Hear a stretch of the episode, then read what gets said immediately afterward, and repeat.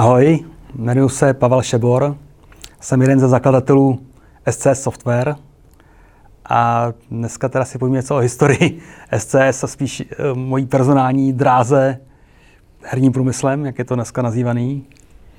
E, to, že to herní průmysl je pro mě neuvěřitelný, protože čtvrtstoletí zpátky, my to slavíme jako SCS, čtvrtstoletí. Čtvrtstoletí zpátky se to tak pro mě nejevilo. Až bychom šli ještě líp ke, eh, hloubš ke kořenům, já jsem vlastně se poprvé s nějakým digitálním entertainmentem setkal možná ještě v éře za totality pouťových automatů, kdy tady v Maringotkách byly nějaký vylítaný, zřejmě už z Německa nebo z Japonska, ty arcade mašiny, na kterých byly Space Invaders. A to by mohlo být kolik? 12, nevím. To, to pro mě bylo jako neuvěřitelné setkání s fenoménem, který mě totálně fascinoval. A pak ještě vlastně nějaké konce základky, už vnímám, možná začátkem Gimplu, už se tady po, po Česku objevovaly Commodory a ZX Spectra a podobné mašinky, tak zase někde to měl někde spolužák spolužáka, to bylo lákadlo a tahadlo neuvěřitelné, jak se k tomu dobrat. A pak jsem nějaký strašný štěstí, že jsme ukecali s bratrem rodiče a nějakým řízením osudu, zase bavíme se o hlubokých osmdesátkách, z Tuzexu jsem se dobral k Atari ZX, k Atari, co to bylo? Atari 800, tak se to jmenovalo, ne ZX, to je Spectrum. Atari 800 XL, 8-bitový mašince, která na západě už byla vlastně výběh, tam už dávno běžely 16 bity, ale tady v Česku za oponou nám ty 8 bity s barvičkama byly úžasná věc. A tenkrát to byla taková éra, kde ty, kde ty počítače 8 bitový vlastně byly otevřený každému, kdo to spustil, naběhnul spíš basic prompt, než že by mu tam naběhla nějaká gamesa, nebo jako dneska ty iPady a, a mobily a všechny ty, ty moderní platformy jsou takový jako uzavřený a nelákají hned k tomu se v tom hrabat. A pro nás to bylo jako lákadlo, výzva. My jsme na tom strašně moc gamesili, asi s bráchou tehdy, ale vlastně od prvního dne jsme v tom zkoušeli něco tvořit. V Basicu jsme neuměli, nevěděli nic, tehdejším tam dominantním jazyce nebo defaultním jazyce. Ale strašně nás to zajímalo, strašně nás to lákalo napsat aspoň nějaký, aby to udělalo řadu hvězdiček na vrzovce nebo něco. Takže moje začátky jsou fakt jako hluboký osmdesátky a osmibity a vlastně éra takových těch jednoduchoučkých her, který samozřejmě se úplně tak nekupovali, ta éra byla ještě taková, za oponou se pirátilo všechno. A ani to vnímání toho biznesu nebylo jako biznes. My jsme ani vůbec nechápali, jak by se to prodávalo, kdyby snad v Česku mělo být něco podobného, co by to znamenalo. Věděli jsme, že to je nějaký odlesk nějaký jako na západě nějakého, nějakého biznesu, ale neměli jsme představu, že, že to, to nikdy nastane, že by, že by bylo podnikání vůbec tady v republice, nebo že by, že by to byla kariéra. Jo? Ale přesto mě to tak fascinovalo tyhle ty věci, že já ke konci Gimplu jsem vlastně jako nevěděl úplně, co chci, spíš jsem věděl, co nechci, že nechci být asi právník. A když jsem tak přemýšlel, jako co chci a došlo mi, že mě celkem baví matika a tyhle ty věci a rozhodně fascinují prostě počítačové věci, tak jsem skončil na matfizu a to, bylo, to už je jiná éra, to byl trošku náraz do zdi, protože kluk z okresního města, který si myslel, že umí matiku, přišel do Prahy, kde se dělá reálná matika a to je trošku větší jako než jenom nějaký počty s velkýma číslama. Ale tak nějak jsme tam tu, tu, ten computer science jako nějak uválčili a vydržel jsem tam docela dlouho. A už to byla éra, kdy se poměrně jako rychle to začalo měnit a lidi najednou měli PC na, na kolejích na pokoji, takže uh, moje tehdejší přítelkyně a dnešní manželka vlastně pro mě byla záchranou, protože měla počítač na pokoji a ten počítač, co jsem já měl s bráchou, že jsme prošli takovou, takovou éru, že jsme z toho 8-bitového atárka přesedlali na Amigu a pak jsme se nějak zmohli dokonce, že jsme měli PC, tak brácha měl PC jako, že ho měl on u sebe a on si tam něco programoval, já jsem programoval, buď to někde v labech, jsme běhali tenkrát, byla taková věc, že vlastně lidi neměli moc kompy svoje, tak někde v Computer Lab v rámci univerzity byl buď to na, na baráku přímo na fakultě, nebo byl třeba u kolejí nějaká taková přidružená laboratoř počítačová, tam přes noc vyseli lidi, někde hráli civilizaci nebo hráli takový ty první PC grafické hry, Dunu, dvojku nebo co to bylo. A někdo tam i trošku pracoval nebo dělal nějaký zápočták. Takže tam potom vlastně jako se moje, můj vztah k vývoji obecně a grafice počítačový a, a vývoji grafiky jako prohluboval, rozšiřoval, to mě jako fascinovalo a, a bavilo a vlastně jsem se na ten, na ten směr počítačové grafiky nějak jako specializoval postupně. No a to už jsme v nějakém roce 94, nevím. A tehdy vlastně se uh, už toho stalo jako, jako hobby, že jsme s bráchou vlastně skoro každodenně se bavili o nějakém 3D engineu a jak by to bylo úžasný a z Wolfensteina 3D se vyklubal v id Software Doom a z Dooma se pak vyklubal Quake a my jsme to jako vnímali jako, jako ten ideál, co, co bychom chtěli umět a chtěli dělat za věci jako v grafice. Takže jsme to různě klonovali a napodobovali amatérsky. No a vlastně to jako ke konci, jak to mělo být teda, pak nebylo, ke konci mých studií se nakonec ukázalo, že my jsme z toho začali ukazovat screenshoty někde na internetu eh, jako veřejnosti. Chlubili jsme se jako spoustu dalších amatérských 3D engine vojářů našima scénama, někde rendrama z toho, z toho 3D engineu. A nějak nás oslovil chlapík z Ameriky, je to fakt éra ještě před komerčníma enginema, není to éra, kdyby si člověk běžně licencoval Unreal Engine nebo Unity nebo cokoliv, to neexistovalo. Takže tenkrát vlastně ten svět vývoje her byl takový, že skoro každý byl na svém, skoro každý si dělal od nuly nějak technologii podle sebe. A tenhle chlapík měl nějak záměr dělat 3D hry, ale neměl k tomu ty správní programátory a viděl ve východní Evropě asi šanci přijít nějak jako levně k týmečku, který by dělal, který by dělal zajímavý gemesky. A vlastně já jsem v té době jako trošku zápasil s tím, jestli tu školu dodělat nebo ne. Už jsem na ní vysel asi šestým rokem z pětiletého studia, jak jsem musel nazbírat bodíky a, a furt jsem jako řešil, jestli to zvládnu nebo ne a motivace, jestli diplomku táhnout nebo ne. A vzal jsem si od toho rok pauzu, šel jsem na vojnu, tehdy zase ještě byla povinná vojenská služba. Tak nakonec jsem se neuchýlil k modré knížce a šel jsem na vojnu. Tam jsme vlastně měli strašnou kliku, že já jsem se tam potkal s Martinem, dneska dalším spoluzakladatelem SCS, ke kterým to teda táhneme čtvrtstoletí, který byla další podobná zpřízněná duše, prostě hráč her, jako vášnivý hexor, hacker, který jako se hrabal někde ať už v nějakých integrovaných obvodech a čipech přes železo k tomu přišel, anebo, nebo něco jako programoval jako nadšenecky. Takže najednou jsme za dvou byli tři a, a furt to bylo takové jako hobby, že jsme jako paradoxně teda při té vojenské službě jsme jako se dostali k tomu, jsme strašně gamesili, protože jsem zase nějakým řízením osudu neskončil jako, jako bigoš někde se samou palem, že bych běhal po poli, ale dělal jsem ajťáka na, na úřadu ministerstva obrany, takovou jako tech support roli. Takže jsme měli vlastní kompy, který jsme měli přidělený, jako, u kterých jsme seděli a čekali, až někdo zavolá, že chce nainstalovat ovladač tiskárny a mezi tím jsme se nudili a mohli jsme dělat cokoliv. Takže jsme nad diskuzema o, o gamesení a u gamesení jako vlastně začali furt ty sny rozehrávat, ty ambice, jak, jak, jakou grafiku dokáže naprogramovat a jaký editor k tomu vyplodit a jak to budeme celý tvořit jako nějak jsme to rozvíjeli a v tomhle okamžiku právě, když jsme z toho ukazovali nějaký screenshoty světu, přišel ten, ten zájemce z Ameriky, jestli bychom s ním chtěli spolupracovat a my jsme na to úplně jako koukali vykuleně, protože my jsme nebyli firma, my jsme nebyli jako formálně ustaveni, neměli jsme žádnou jako uh, formální identitu. Byli jsme nějaká banda hobíků. A ten člověk jako byl docela vytrvalý, jako prostě nás katalyzoval, když to řeknu, k tomu nakonec teda najít nějaký aspoň trošku formální způsob, jak teda začít koketovat s tím to dělat jako na, na, za peníze a profi. Že pro nás to, že za to dostaneme peníze, zaplaceno za dělání počítačové grafiky, bylo wow, to nejde, to je, to je sen. Takže my, fakt jak to zase to už šlo 90, ale tehdy založit si SROčko znamenalo, já teď nevím, 100-200 tisíc kapitálu, který musel být složený v bance. To nešlo, takže my jsme si udělali živnostáčky, živnostáky, byli jsme živnostníci.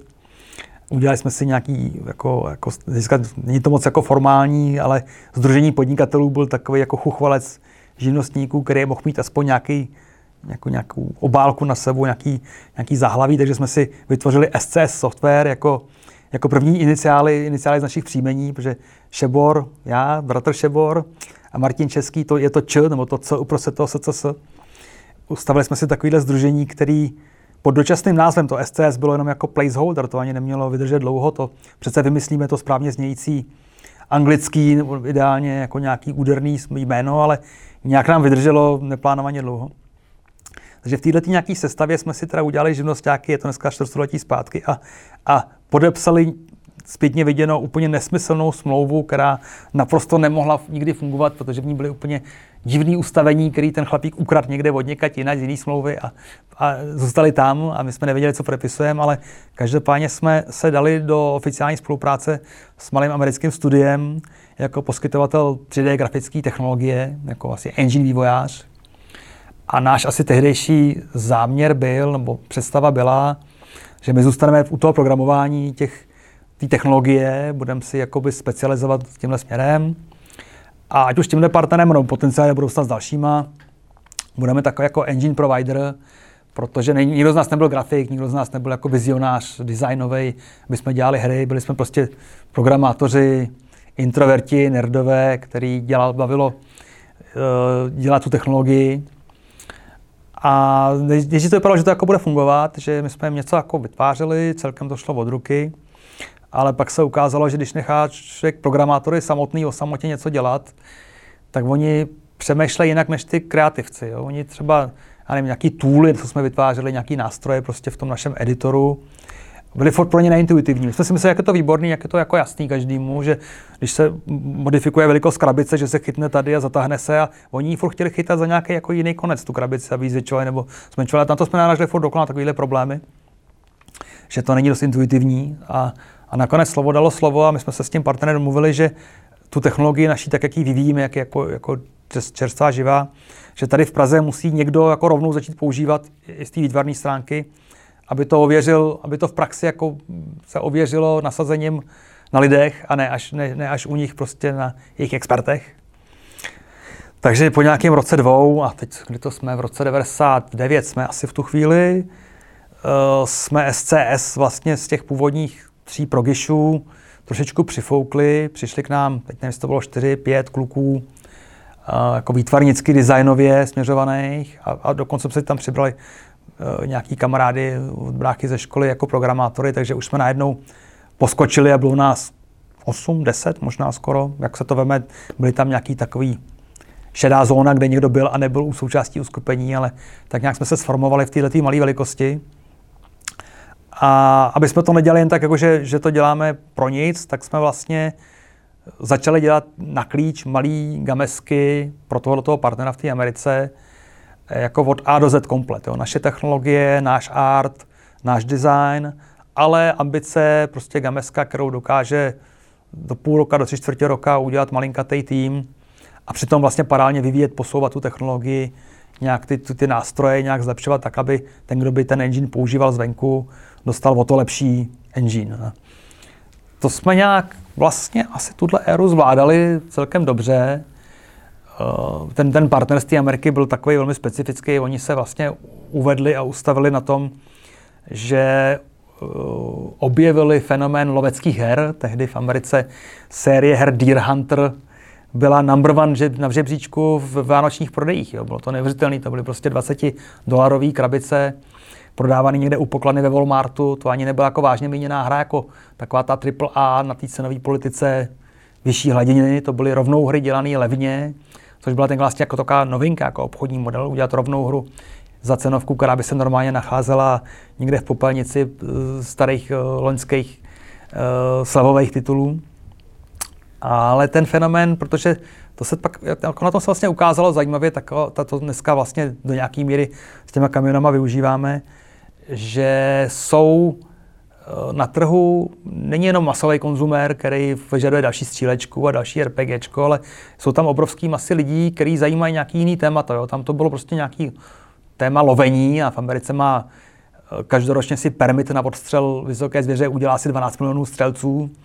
V našem případě teď u těch kamionů, my jsme se jako s kolkem dostali do dneška, zase je spousta lidí, kteří se řízením živějí, kteří mají možná nějaký potomstvo, který zlíží k otcovi, který stočí volantem jako svojí, svoje povolání, nebo jsou lidi, kteří toužejí poznávat dálky, ale k tomu povolání se nedostali a jenom tak přemýšlejí, co by to znamenalo. Takže tehdy vlastně na tomhle níž trhu lovecký her se ukázalo, že ta, že ta níž může být relativně velká v porovnání s tím, že se v těch AAA titulech rozdrobí ta hardcore hráčská populace na tolik směrů, že nějaký malý lovecký hry nakonec dominovaly po krátkou dobu, teda aspoň prodejním žebříčkům a v té éře vlastně tahle ta firma, která začala 2D loveckýma hrama, potřebovala to 3D a my jsme byli ten 3D poskytovatel toho, toho programátorského know-how.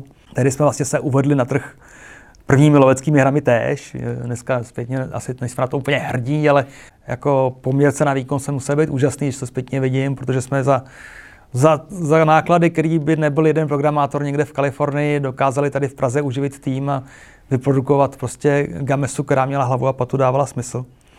Takže my jsme vlastně vstoupili z, z toho původního asi business plánu, pokud to tak můžeme odvážně nazývat, být jako programátorama a technikou, nějakým jako zázemím pro jiný studia, do éry, jakože jsme malinkatý studio, který umí dělat věci na klíč pro, pro partnery, potom postupně nejenom pro toho, jednoho partnera, ale i pro další firmy.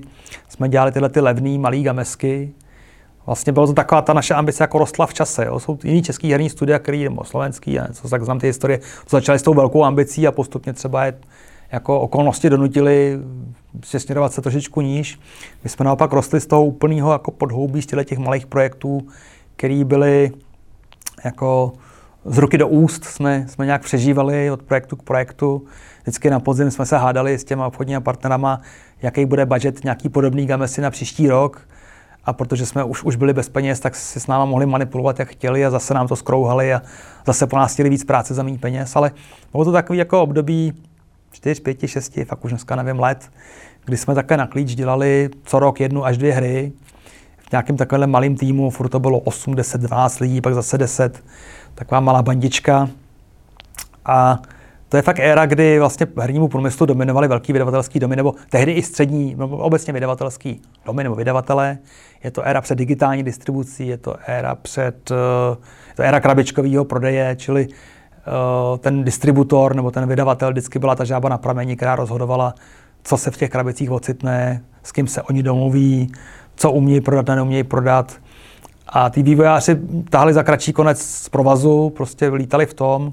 Málo kdo měl tolik eh, vyjednávací jako síly, jako takový těch, těch pár ikon, jako je id Software, nebo byly tehdy id Software, nebo podobný, který byli indie, ale vlastně si dělali, co chtěli. Všichni ostatní jako, tak nějak dělali, co jim zrovna naslotoval někde nějaký vydavatel a, a schválil a, a dal na to peníze. Ta éra byla vlastně taková typicky, že ten vývojář vlastně dostal půjčený peníze na vývoj nějaký gamesy a možná upsal svoji duši ďáblu a upsal práva na tu hru tomu vydavateli dokonce, nebo ne, ale každopádně všechny rozhodnutí, co se týkaly financí a tak dále, vlastně šly za tím vydavatelem. A, a ten vlastně jako diktoval čas, prostor, nasazení přes ten budget. A milestony se schvalovaly a, a jestli Jeli se po Těmkinovské vesnice, kdy se v rámci Milestoneu jako naslibovali nějaké věci dopředu že ve smlouvě a pak tam museli být, takže se našpindlovali, aby se pak stejně o rok později, v našem případě o tři měsíce, dělali na čisto a pořádně znova ta feature, tak jak má být, ve spod nadizajnovaná, nejenom aby to, aby to splnilo Milestone a dostali jsme peníze za to. Takže je to éra, kdy ty, ty developři žili, ne, že by to bylo méně stresující, ale žili velmi stresující život, jako takových jako toho, toho nejnižšího článku v tom potravinovém řetězci toho herního průmyslu a nemohli jsme vyskakovat. A my jsme tu éru takhle nějak jako překonávali, zvládali, ale bavilo nás to, těšilo nás to. Prostě bylo to furt nějaký vývoj, nějaký grafiky, že děláme hru, kde se loví srnky, no tak bože, tak možná, že jednou krásného do nějaký RPGčko nebo něco se k toho dočkáme a zasloužíme si to. My jsme nevěděli, co přijde. A v rámci této éry, kdy vlastně nám, nám tak trošičku padaly projekty na nás od těch partnerů z té Ameriky, který jsme postupně měli takovou menší stáj, který oni vlastně jako jejich interní týmy odmítli, který jako řekli, do toho my nejdeme, my chceme něco jako víc zrušujícího, víc exciting, takže nám tak trošičku přihrávali projekty, který někde s nějakým oni a vydavatelský dům americký měli jako v hledáčku, že by mohl být potenciálně jako nějaký téma ale nám, nám přistáli až ty, který oni v první vlně jako odmítli. Jo. Takže kromě nějakých jako Bčkových loveckých her, jeden z těch konceptů byla uh, kamionová simulace. Zase to bylo něco, co jsme neúplně objevili my, upřímně řečeno. To bylo něco, co šlo kolem a, a dostali jsme jako vlastně poptávku, jestli takovýhle, takovýhle projektík chceme vzít a, a udělat. A my jsme vlastně v začátku odmítali nebo jako nechtěli do toho jít, protože typicky ten herní vývojář jako buď přišel s vlastním konceptem, který představil nějaký pitch na nějaký téma a u vydavatelů se to setkalo s úspěchem nebo ne. A nebo ty vydavatele někdy jako rozhazovali sítě a říkali, hele, my bychom chtěli hru o hasičích a my jsme potřebovali hru o lovení žraloků nebo jo, něco takového. Jedny ty, tenhle ten nápad, který přišel vlastně z hora, bylo udělejme hru o řízení kamionů smíchanou s nějakým ekonomickým jako modelem řízení firmy kamionové. A když to k nám přistálo, tenhle ten jeden odstavec, který jsme měli jako schodit ze stolu nebo přijmout a případně rozpracovat do nějakého většího design dokumentu, tak už jsme řekli, že to nedává smysl. Ne? Když, jako, když je autičková hra, jakákoliv závodní, tak točím volantem a, a jedu. A nebo je hra typu nějaký tycoon nebo nějaký jako boží oko, kouká na nějaký simový svět a tam teda tahám za nějaký, nějakým sprečítu, měním nějaký čísílka, nebo tam prostě jako se nastavují trasy autobusů někde v Transport Tycoonu a teď najednou mám udělat hru, která dělá v oboje, to, to nepůjde, že jo? to jako nebudu mít pro jedno čas na to druhý. No ale vlastně bychom o tom s nimi diskutili nějaký čas a zase čukal už eh, na dveře podzim a docházejí nám prostředky, peníze z toho minulého roku, z toho předchozího projektu, tak už jsme si moc vybírat nemohli. Takže vlastně to byl další jeden z neúplně projektů, který jsme jako s nadšením podepisovali tu smlouvu na toto udělat. Vrhat se vlastně do, do hry, kde se měli řídit vozidla a dělat nějaká jednoduchá iluze ekonomic, ekonomického modelu kolem toho. A to všechno s tím, že jsme měli celou dobu ten engine, který jsme celou dobu programovali a vlastně už jako v té době pět, sedm let zpátky jsme se s tím lopotili. To měl být engine pro first person shoot střílečky, to byl jako shooterový engine, tam byly koridory a zrcadla, co byla tady neuvěřitelná věc, portály a nevím, takovéhle věci. A my jsme vyvíjeli tenhle engine, že jednou krásného na něm uděláme ten shooter. A mezi tím ten, ten, ty obchodní partneři po nás chtěli, ty vydavatele, tu loveckou hru v lese, tu potápěčskou hru se žralokama a tu hru, kde se staví silnice a jezdí se míle a míle po Americe mezi městama. Umělá inteligence musí řešit navigaci na křižovatce. Potřebujeme tam fyziku kolových vozidel. To všechno jsme si vlastně museli dělat na koleně a sami. Jo. My jsme neměli knihovny, my jsme neměli Unity, my jsme neměli Asset Story. Všechno jsme byli na svém a všechno jsme byli na nule. A, a typické projekt vypadal tak, že se jako v říjnu podepsala smlouva na to, aby příští říjen se předávalo vypálený DVD, nebo CD dokonce, jako master té gamesy, která se bude v listopadu nabízet v Americe v obchodech. Jo. Takže dneska, nevím, jak jsme do toho mohli vůbec jít, do takových pistolnických akcí, upsat se na takovýhle jako šíleně stresující projekty, ale, ale taková to byla doba. My jsme to nakonec vždycky, když jsme se do něčeho pustili, tak jsme, tak jsme nakonec tomu propadli a bavilo nás to a těšilo nás to, to, to vytvořit. Ten challenge jako technologický stál za to, proto jsme to dělali, tím to bylo zajímavé. My jsme vlastně v potu tváře, teda ten náš první kamionový projekt, který jsme udělali, jsme vytvořili, opravdu, byl to ani celý rok, kdy jsme museli od nuly vyvinout pro nás jako novinku fyziku eh, pro kolový vozidla, dokonce tam byl že, tahač a návěs, takže to je složitější než jenom nějaký čtyři kola, nějaká bugina. Museli jsme umět se naučit postavit nějaký úplně primitivní, ale přesto nějaké jako uvěřitelný město a dálniční křižovatku a, a patníky a tohle to všechno vlastně udělat asi jako v sedmi lidech. Tam se vlastně taky do nějaké míry zase projevovalo to, jak jsme my před tomu přistupovali k tomu hernímu vývoji tehdy, že když programátor nemá dost výtvarníků, dost designérů, tak si musí ten obsah vlastně jako procedurálně vygenerovat. Jo? Že, že jako není boha, aby každý trojuhelník někdo ručně v tom světě jako ošéfoval a, a, a vyladil, ale že kilometr silnice klidně může být udělaný tak, že člověk dvakrát klikne a mezi tím se vygeneruje prostě rovná silnice s patníkama rovnou a, s lesíkem po okolí. A když někde za, za uh, myší cvakne za nějaký manipulační bord, tak z toho udělá zatáčku, to vohne tu křivku jako do, do nějaký žížely a ta silnice se podle toho adaptuje. My jsme tehdy vlastně tímhle tím přístupem, tímhle tím jako procedurálním generováním dokázali opravdu s jediným map designerem a možná jedním dvouma výtvarníkama udělat hru, kde se dalo jet jako hodinu z jednoho konce světa na druhý, nebo ze severu na jih zase. A furt to dávalo nějak smysl, furt tam bylo něco jako trošičku novýho, furt se to nějak měnilo. A tehdy to jako se ukázalo jako velmi silná naše stránka, že jsme byli takovýhle jako, ne kumštíři, ale spíš jako na koleně si Čech poradí a něco zbastlí, takovýhle bastlíři, který jako překvapili toho vydavatele tím, jak, jaký, jaký dojem dokázali z toho budgetu, co dokázali jako vydojit za, za výkon. že my jsme se chytli v podstatě na takovýhle jedný kamionový hře, která, jak jsme si mysleli, byla jako jednorázový gig, jednorázový projekt a příští rok nám zase dá něco dalšího a uvidíme, co bude dál a, a jak to bude. Místo toho eh, to mělo úspěch obchodní, určitě pro toho vydavatele. Tuším, že to prodalo čtvrt milionu kopií někde po Americe v krabičkách. A fakt to byla zrovna zase 20 dolarová gameska, ne ta 40, 50, 60 dolarová AAA, ale, ale malý projektík. Ale někomu to jako, někoho to si potěšilo, možná to kupovali babičky vnoučkům, protože ta krabička byla hezoučká a měla kamion, kde byl v tisku nějaký chrom dokonce naznačený, já nevím. Prostě trefilo se to správně do, do vkusu nějakého třídy nějakých zákazníků. Takže pro nás to znamenalo, že vlastně ten vydavatel zaťukal na dveře znovu, že bychom mohli udělat další takovou hru a možná ještě jednu za rok později, že my jsme nakonec skončili u série her, který se jmenoval 18 Wheels of Steel. Byla to v podstatě taková volná série kamionových simulátorů. Každý rok jsme něco trošičku přijeli a něco trošku ubrali, něco trošku poměnili, ale v zásadě jsme vykrádali furt dokola sami sebe. Jo. Model z loňského roku posloužil i letos, ale přibyl další. A, ale vlastně furt ten malinkatý tým, těch do deseti lidí řádově, dokázal vlastně dělat, dělat hodně, dělat ten víc muziky, než by se zdálo, že za tu cenovku se dá. Těma chytrýma technikama, přístupama, procedurálním generováním, různé varianty jako šumu, který jako číselný šum, když to řeknu, který znamená, že na tom místě je nebo není strom, protože tam v tom náhodném generátoru se zrovna vygeneruje strom, ne, že by ten výtvarník každý strom jednotlivě zasadil do krajiny. Takže to byla taková éra, kde jsme jako opravdu dokázali celkem hodně a bylo to tak jako programátorsky řeknu, řízený a orientovaný, designovaný.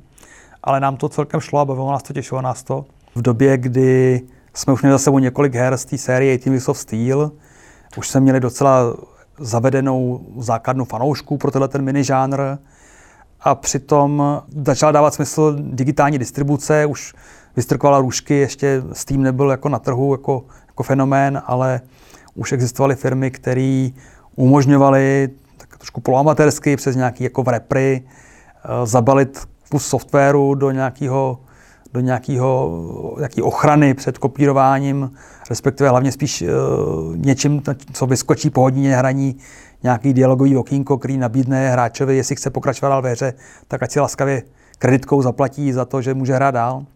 Takový ten try before you buy model, vlastně to bylo obchodní, kterýho jsme se mi chytili a pošáhli jsme si ten, ten, ty možnosti eh, vztahu, přímo vztahu se zákazníkem přes vlastní web, přes vlastní distribuci, eh, na nějakých prvních jako mini, mikroprojektech, mini projektech, který jsme vlastně neměli jsme moc našetřeno. Byla to éra, kdy jsme žili v opravdu od projektu k projektu, z roku na rok.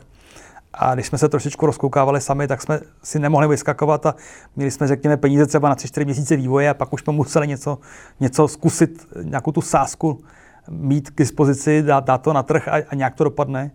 Takže jsme vlastně na našem techu, na naší technologii udělali uh, takové hříčky typu podvodní interaktivní screensaver, kde člověk si buď toto pustil jako pasivně, na, na desktopu mu běžel uh, šetřič obrazovky, šetřič ve skutečnosti 3D kartu dusil jako blázen a uh, eh, CPU se jako overclockovalo, nebo jako se pře, pře, přehřívalo, ale byl to šetřič obrazovky, krásný a kde člověk mohl, eh, když chtěl, převzít kontrolu nad kamerou a zaplavat si tam.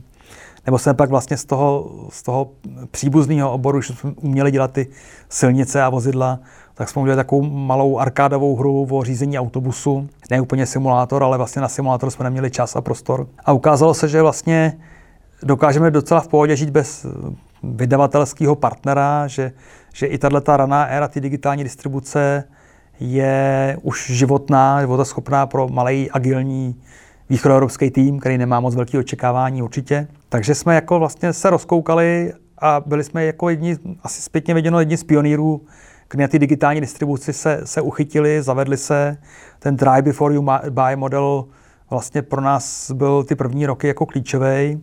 A vlastně to bylo štěstí v tom, jak jsem jako zmiňoval asi předtím, že, že naše hry byly relativně jako programátorsky designovaný, že spousta toho obsahu nebyla na disku uložený meše a na disku uložený trojuhelníky, ale byly to jenom nějaký jako uh, řídící body křivek, bezier křivek, který uh, vlastně definovali to, co se potom vygeneruje jako dlouhý úsek silnice.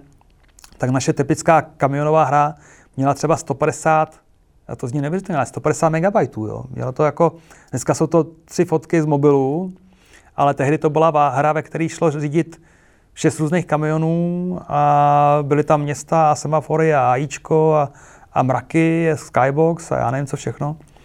Ono se to dobře zakomprimovalo, ono většina toho světa, ten svět vypadal jako rozsáhle a, a dalo se v něm jet hodinu z kraje na kraj, ale měl na disku třeba 2 MB, jo, prostě jako, jako ten svět byl prostě celý jenom vygenerovaný opravdu a do něj ty baráčky byly nasázeny, samozřejmě postavený jako, jako modely, ale instancovaný stejný baráček tisíckrát dokola, jednou šedý, jednou hnědý, ale furt dokola to samý. Takže tohle se třeba v době rané digitální distribuce, kde opravdu velikost toho stahovaného softwaru byla pro úspěch klíčová. Tehdy nikdo nestahoval gigabajtovou věc, ale 100 mega, to se dá vydržet, to se dalo přežít na modemu. Takže vlastně zase se nám, fakt se nám ty planety srovnaly správně do toho správného souhvězdí nebo konstelace, že jsme trefili éru startu digitální distribuce, měli jsme celkem vhodný typ softwaru, rozsahem, měli jsme i ten mindset s tím, nebo neměli jsme zbytí, začali jsme s tím experimentovat, protože nám vlastně nevyšly nějaký naděje, že budeme s velkými vydavatelemi dělat větší projekty. A, a trefilo se to jako dobře a my jsme, protože jsme takový konzervativní a já jsem takový jako opatrný, tak jsme vlastně neuhnuli moc od toho, co jsme uměli předtím a dělali s těma vydavatelskými partnerama, ale protože jsme věděli, že hru o točení volantem umíme ještě jednou dokola, tak vlastně jsme si pro sebe vymysleli vlastní novou sérii zase kamionových simulací, ale tentokrát z Evropy, po tom, co jsme dlouho dělali pro partnery v Americe tu sérii her, tak jsme teda šli bokem, aby jsme začali na čisto nějak a udělali jsme Eurotrack Simulator hru. A mysleli jsme si, že to bude zase jako, jako dočasný fenomén, že v podstatě uděláme jednu takovou, tam víme, že ten zákazník venku čeká, že se na to těší, aspoň jsme se v to, v to dělali to naděje. Pak uvidíme, co bude dál. No a ono se ukázalo, že že je to strašně životný, strašně životaschopný. Rychle kolem toho začala vznikat nebo rozvíjet se fenomén moderská komunita, že dneska moder, kdo, kdo nemá modery, tak není, ale my jsme tehdy měli celkem mod-friendly technologii, různý ty, ty soubory se daly rozbalit, rozpakovat a, a, a změnit a lidi začali předávat nové modely a stavět nové mapy a, a různě to upravovat. A když jsme se rozhodovali, co dál, tak nakonec eh, po nějaký krátký peripety, ještě jsme nějaký German Truck Simulator a prostě už jsme v těch simulátorech jako najednou jako lítali. A nakonec jsme si řekli, OK, tak uděláme zase ještě jednu a o to větší hru. To už je era, kdy nás bylo 15-16, už jsme byli jako najednou na naše poměry. Po té dekádě existence jsme byli najednou velká firma, 16 lidí, 18 lidí pak třeba. Jsme se stěhovali asi přes, přes čtyři kanceláře, jak jsme se zvětšovali, tak nejdřív to byla nějaká taková plesnivá sklepní suterénní prostora, pak to byla spíš taková jako garzonka a teď už najednou jsme měli, já nevím, místnost velkou, jako jako třída na základní škole, kde bylo 15 lidí tam bušilo. A už ani to nám pak nestačilo. Takže jsme se pustili do toho Eurotrack Simulatoru dvojky a jak nám zase e, ta naše technologie zrála a rozvíjela se a naše nástroje se zlepšovaly, tak i ty ambice mohly jít trošku vejš a tady s tou hrou s tím Eurotrack Simulatorem 2 jsme asi zřejmě se úplně perfektně trefili načasováním a všem možným, i tou nějakou, nějakou kvalitou toho, toho vizuálu, a tou hloubkou té simulace do nějakého správného balance, do nějakého bodu. A náš mini žánr, který pravděpodobně třeba herní média by se ho nevšimli, o to by recenzent někde z PC Gameru nezavadil o takovouhle divnost.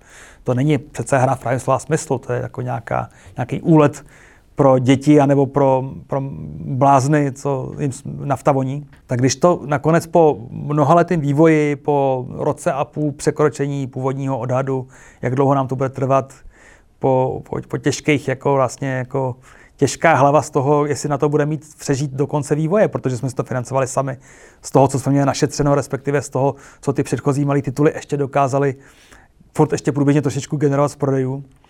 Tak když to vyšlo, tak jsme byli tuším, jako jak tehdy se to prožívalo víc než dneska, ale tehdy Steam vydával týdenní žebříčky prodeje jako top ten her za ten týden a my jsme vyhráli top ten na Steamu jako žebříček, jako úplně nepochopitelně, prostě ukázalo se, a proto to možná potom akceptovali i herní média, ukázalo se, když jako komunita hlasuje peněženkama nebo zákazník vytáhne peněženku a je ochotný za to zaplatit, že to asi je vlastně tak trochu mainstream, není to úplně nějaký okraj žánr, je to, dává to smysl. A tehdy uh, vlastně my jsme zase, přesně se ten Eurotrack 2 sešel s tím, že Steam konečně otevřel tu platformu vývojářům, kteří měli nějaký Green Light program, tuším, kde umožňovali uchazečům o to objevit se na Steamu, aby komunita hlasovala obecně za to, kterých deset titulů přizvou, který měsíc. Je to zase úplně jiná era, než dneska vývojáři asi znají, ale taková polootevřená era toho Steamu. A naše komunita nás tam dokázala hlasováním protlačit a my jsme se jim za to odměnili a, tak, a, a komunita nám, já nebudu všemu, že opravdu ta hra tam zazářila a od té doby nás vlastně třeba PC Gamer jako uznává opakovaně o nás články o každém našem novém DLCčku, tam někdo se, se tomu věnuje, tam nějaký fanoušek nebo dva, který se tomu ty roky vracejí a uznávají to. I takový ty jako seriózní, když to řeknu, takový ty trošku zaprděný stařecký jako herní média, dneska je všechno nějaký socky, že jo, ale i taková ta tradiční jako mediální scéna uh, si toho všimla a uznávala to jako, že to, že to je neúplně třeba úroveň flight simulátor, jakože prestižního produktu Microsoftu, ale někde, jako, někde tam to je jako už jako usazený v myslích uh, uh, hráčského světa, že jako je to seriózní projekt, seriózní produkt, ne žádná jako levná blbost. A ten Eurotrack Simulator 2 pro nás, byla, pro nás byl obrovský milník, protože když už člověk je number na Steamu, tak to byl i finanční úspěch. Opravdu nám to jako úplně otevřelo obzory a možnosti. Najednou po, já nevím, jak tak, po 15 letech možná existence SCS, když to vlastně zpětě na času, tak eh, jsme najednou nebyli jako chudáci, co, co žijou od projektu k projektu a nevidí dál než k příští výplatě ale najednou jsme měli nějaké prostředky eh, něco dál, přemýšlet, co dál. Ale vlastně člověk neví, je to, bude to v ten fenomén, jako bude trvat tři měsíce a pak ta hra zazáří a jako zhasne a bude jako těch po pěšině, nebo, nebo je to natrvalo. My jsme netušili, že to vydá vycházelo, nebo když to bylo čerstvý a nový jako fenomén na trhu, že to má životnost další dekádu. Jo? Tento, že dneska s náma Aerotrack Simulator 2 je fakt 10 let, je něco nepochopitelného a něco, čemu do dneška úplně nemůžu věřit.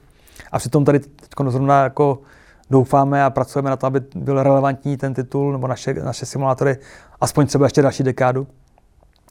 Ale tehdy to bylo takový jako období, kdy přišel šok, hele, už se to prodává a zdravím samozřejmě hned strach.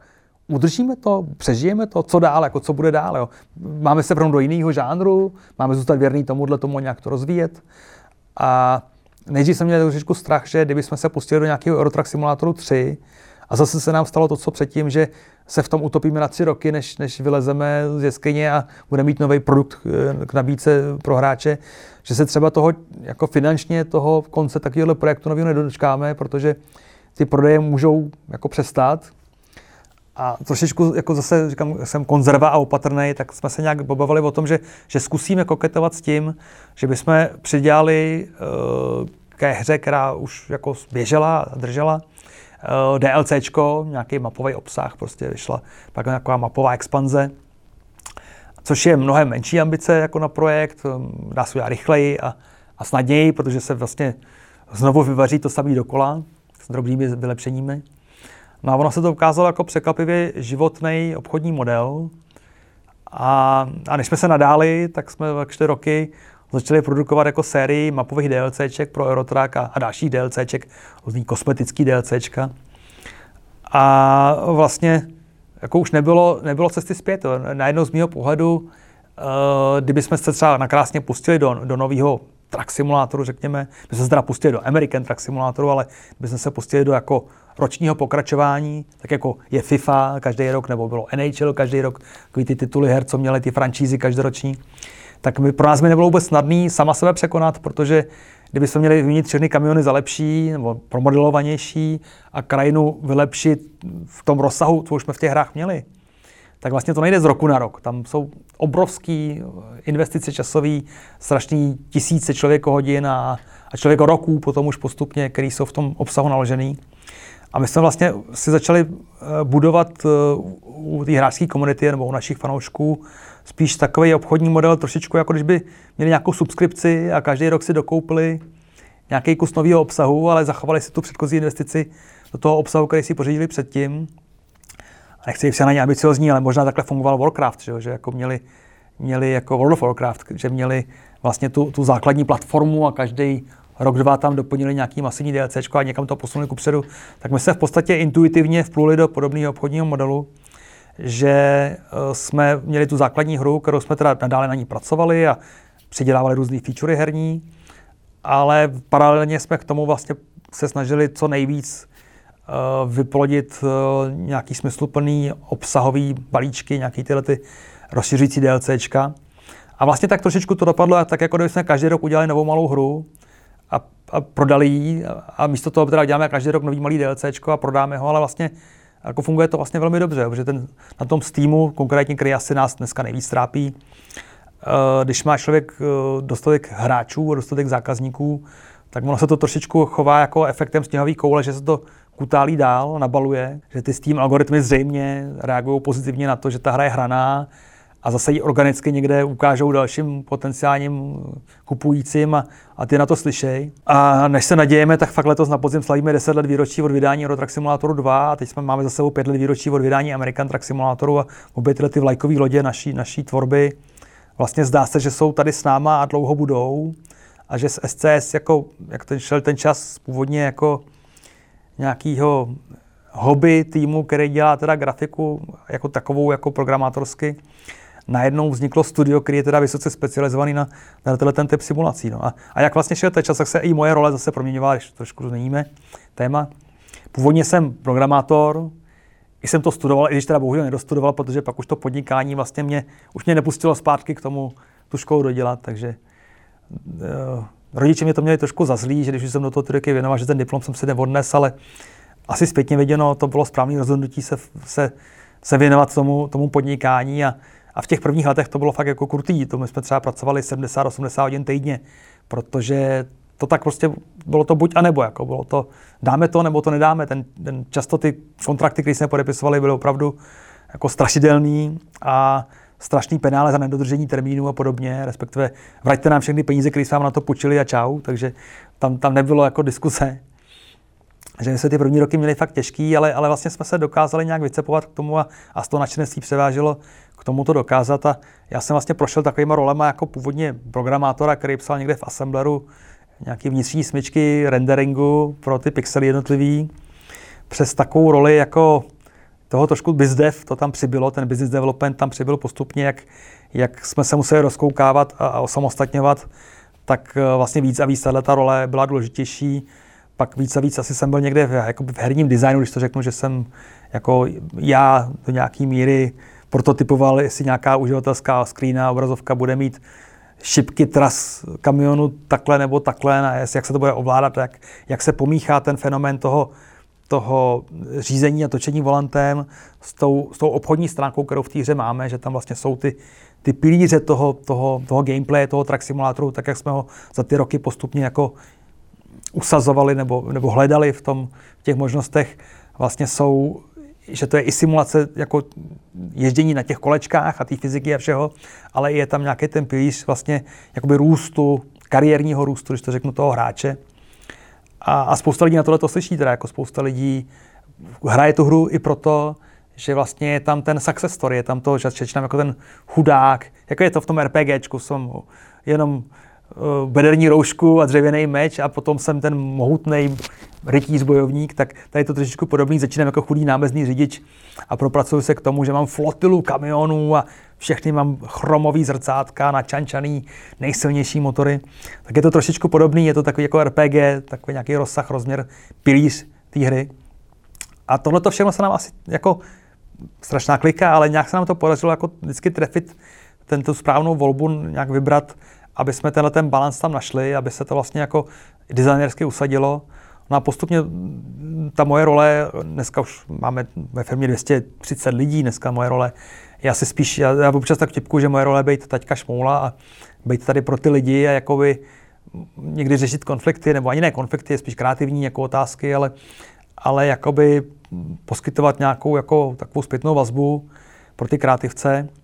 A herní design už jako vlastně radoně kafrám a, a, a někdy asi jako nežádoucím způsobem, ale už zase jsem spíš jako v tom, jako v tom vyšším levelu trošičku toho biznesu, protože najednou jsme velikánský studio, jak ty roky běžely, tak říkám, Eurotrack Simulator 2 jsme dělali v 15-18 lidech a dekáda se s dekádou sešla je nás jako ořád víc, víc jak ořád víc. Dokonce koukáme někam, pohlížíme na možná, že by nás třeba mohlo být za tři roky 400, dokáže to, dokážeme si to představit, že to třeba jako přijde. A ten svět se proměnil v tom, že mnoho věcí se změnilo. Tráva už není tak zelená, ale uh, z hlediska třeba té technologie, že jo, přišla éra engineů komerčních a my si furt sedíme na tom svým a děláme si tu svoji technologii, protože jsme nějaký jako zase asi konzervy, nebo už to máme tolik investováno a tolik jako rozjeto, že, že nejde přesedlat koně uprostřed jako na jedno a tak Unreal Engine a hurá, všechno by bylo jako znova a jinak. Uh, změnila se uh, distribuční metody, se, se změnily, přišla éra mobilních her, hra, éra freemium obchodního modelu, kde nej, komerčně nejúspěšnější hry jsou paradoxně ty free, ale oni teda free nejsou, ale první dávka kokainu je zadarmo a pak už to potom chce po lidech, aby si zaplatili za každou další dávku a, a, ty, a ty 2% lidí to tam házejí a naházejí jim tam tolik peněz, že ty, že ty free-to-play hry takzvaně nebo freemium hry jsou ty nejúspěšnější. Prošla se, přišla éra a zase odešla Facebookový her, Facebookový Farmville, nebo jak se to jmenovalo, prostě spousta herní už na to vsadila.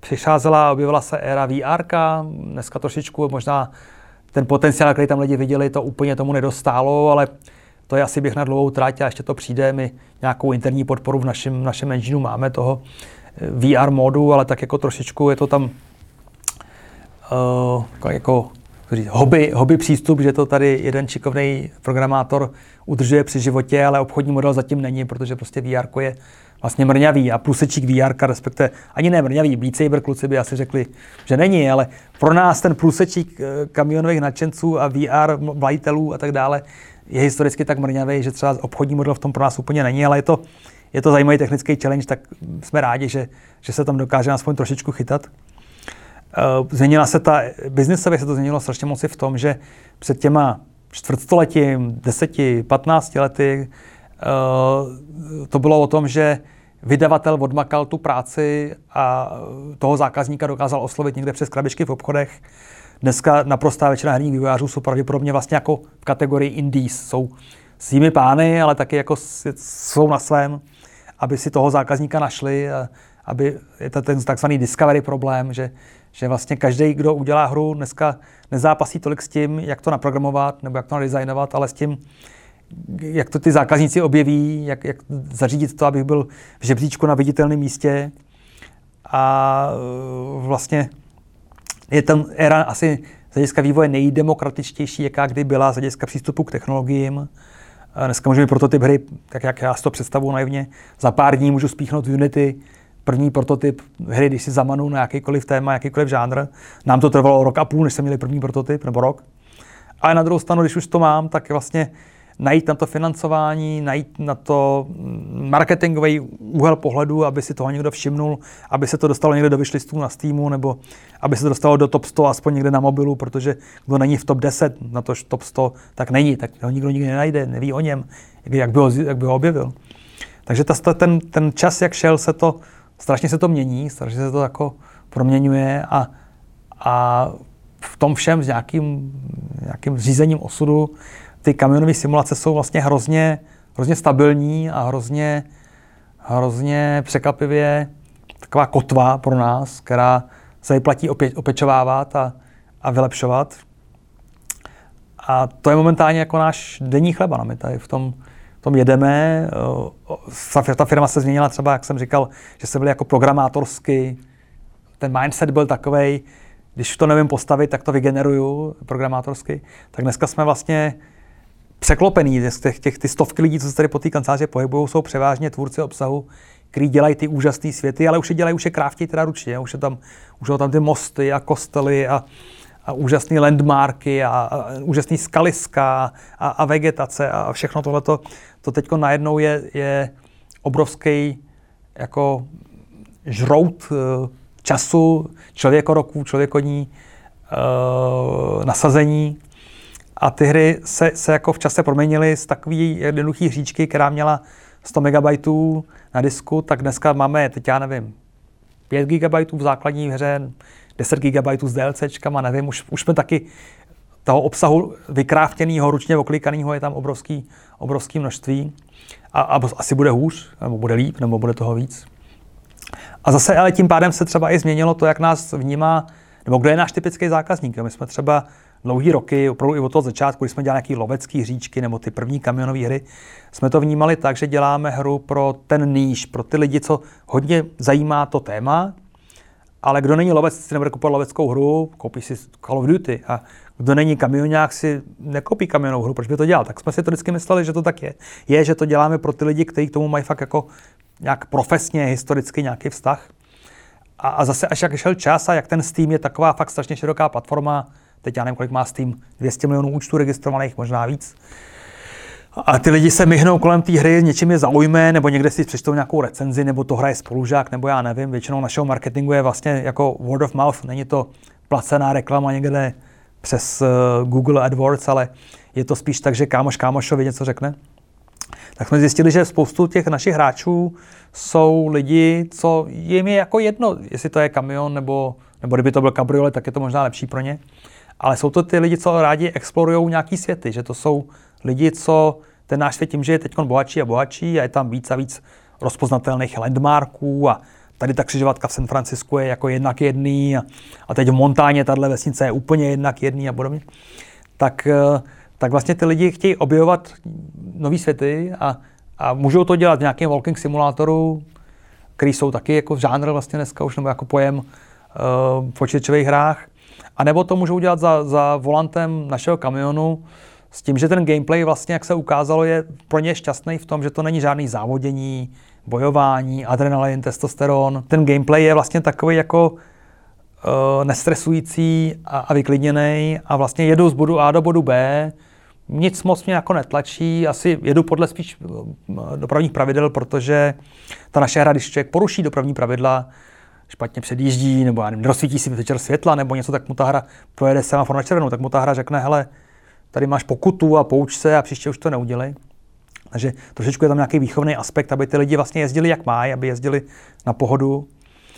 A spousta lidí to hraje ne proto, že jim jako ten kamion je pro ně fascinující 20-tunová věc, kterou by chtěli každý řídit, ale, ale prostě proto, že to je jako, jako escapismus v nějakém smyslu do nějakého světa, který je fantazijní, ale je vlastně ukotvený v realitě, je hodně ukotvený v realitě, není to, nejsou tam elfové a čarodějové, ale, ale je tam, jedu z, z Fresna do San Franciska a ta cesta dává smysl a, a pak pojedu tady z Prahy do, do Brna a taky to bude dávat smysl a bude tam podél cesty rozpoznatelný landmark a na okruhu Prahy tam bude tady ta estakáda přes Beronku rozpoznatelná a vzadu bude činit Žižkovská věž a pro spoustu lidí tohle je jako vlastně zajímavá, asi pro velkou spoustu lidí, naštěstí pro nás zajímavá kombinace nějaký jako herního a, a jako zážitkového nějakého softwaru. Máme různý takový ty anekdotický, útržkovitý, prostě zpětný vazby z té komunity, co chodí za ty roky že hele, ještě do nedávna jsem, když jsem potřeboval se vyklidnit, tak jsem se za volant a jezdil jsem kolem města jako a spálil jsem spoustu benzínu. Teď to samý můžu dělat ve vaší hře, že jo? Nebo máme zpětnou vazbu, protože i ta naše hra zase má poměrně i hloubku v rámci té simulace, různý typy zpětné vazby. Hele, díky vaší hře a 15 hodinách, který jsem v ní odehrál, jsem si právě udělal jako profesionální řidičák na kamion a začínám novou kariéru. Jo? Přestal jsem dělat prostě pokladního ve Walmartu, ale budu řídit nový Freightliner tady pro Schneider firmu, takže jako strašně moc příběhů, strašně moc věcí a, a ty hry jsou obě jako hodně hraný. Když se člověk podívá na, na eh, takový ty grafy těch hra, nejvíc hraných her na Steamu, tak my typicky budeme třeba v té horní 50 nejvíc hraných her PC, která tak optikou Steamu. Není tam World of Warcraft, není tam League of Legends, to jsou e, obrovský fenomény samozřejmě, které jsou se někde jinde, nebo Fortnite a podobně. A když se člověk podívá na Steam, tak tam jako mm, nebude moc her, který třeba mají denní špičku 30 tisíc plus hráčů, že v 7 večer sedí 30 tisíc lidí a hraje náš Eurotrack Simulator 2. Jako jo. To, je, to, je, to je fakt jako neuvěřitelná masa lidí. Já se vždycky říkám, kolik osudů lidských jsme asi ovlivnili, kolik, kolik přátelství díky nám lidi navázali nebo naopak ztratili, kolik dětí se díky nám nenarodilo, protože lidi gamesili, anebo narodilo, protože se seznámili prostřednictvím nějakého hobby. Uh, není to jako malý fenomén, je to vlastně obrovský a do nějaký míry, když je to taková, Jo, není to ten prestižní shooter, který jsme možná před čtvrtstoletím tam viděli. Není to nějaký úžasný designový RPGčko, objevný a něco. Tak eh, je to vlastně, je to síla, je to fenomén. Je to vděčný, když se nám zadaří, a občas se nám to zadaří, že to nový DLCčko vydáme a pro ten večer opanujeme žebříček Steamu a jsme na Steamu aspoň na pár hodin že tam prostě 100 000 lidí čeká na, tu, na ten okamžik, kdy to releaseneme a během první hodiny kliknou na ten buy button a tu nový DLC si koupí. A, a tohle je vlastně jako strašně dobrá pozitivní vazba i zpětně do toho týmu, nebo takový jako inspirativní věc do toho týmu. Třeba nejsme jako nejvíc exciting žánr, to, co děláme, ale tu práci děláme, myslím, jako fakt dobře, fakt zodpovědně. A ten, ty hráči ji uznávají a, a, a vlastně milují to, co děláme a, a furt by chtěli víc a furt, furt se ptají, kdy už bude to, to nebo ona feature. Ale vlastně jsme si našli svoje místo na slunci, svoji parketu. Dlouhý roky, když jsme dělali takový ty první uh, cheap uh, budgetový gamesky, s tím měl problém, prostě protože to, to není kariéra, pro kterou by se člověk jako odhodlal, že takhle stráví zbytek života, jo, dělat nějakou budgetovou kamionovou hru. Přece každý chce dělat toho nového Quakea nebo jo, něco takového jako fenomenálního. Ale pak, když se mi nějak začali e, moji kluci, moje, moje děti jako rozkoukávat po světě a, a tehdy můj syn si sednul ke mně na klín a chtěl se mnou jezdit v tom, v tom, v tom bus driveru, v té hře, která byla fakt taková hříčka, že jezdil se od zastávky k zastávce a on se mnou chtěl jezdit od té zastávky k té zastávce a jako otvírat dveře. Pojďme otevřít dveře, ať nastoupí lidi, zavřít dveře, ať nastoupí lidi. A, a vlastně jsem si uvědomil, že že ty lidi venku jsou vděční za takovouhle hru. Není to, nemusí být každá hra prostě AAA, pokud má něco do sebe, pokud má nějakou hloubku nebo nějaký smysl. A tam jsem vlastně si uvědomil, že, že se nemusíme hnát za, za nějakým jako soutěžit s těma velkýma žánrama o tom, jestli bude mít taky velký military shooter nebo velký RPGčko, ale že vlastně uh, tohle to je, má to svoji jako prestiž, ale má to svůj význam, má to svůj váhu. A já tím, že jsem, eh, občas to takhle vytahuju, že jsem učitelský dítě, tak mě třeba baví a těší to ta, ten fakt na té hře, že se na tom člověk něco naučí. Jo. Jednak ty dopravní předpisy trošičku, jednak tu kázeň na silnici jako, jako sekundárně, ale třeba něco o geografii, o zeměpise. Naši hráči na slepé mapě Evropy nebo Ameriky dokážou ukázat hlavní města všech zemí, jako jo, protože prostě do, do Berlína jezdí v obden a, a teď už s našimi novými DLCčkama se za, zajedou i do Španělska nebo, nebo prostě do, na Balkán nebo tak. Takže vlastně ví, kde je Sofie a, a podobně. A že to, že to má nějaký, že jako neděláme nějaký jako nic špatného, že to je naopak spíš jako trošičku, spíš na té straně jako dobra obecně za to, že šíříme jako spíš nějaké pozitivní hodnoty a ne, neprobouzíme nějaký jako úplně jako temný instinkty v lidech, jako třeba některý jiný kontroverznější žánry.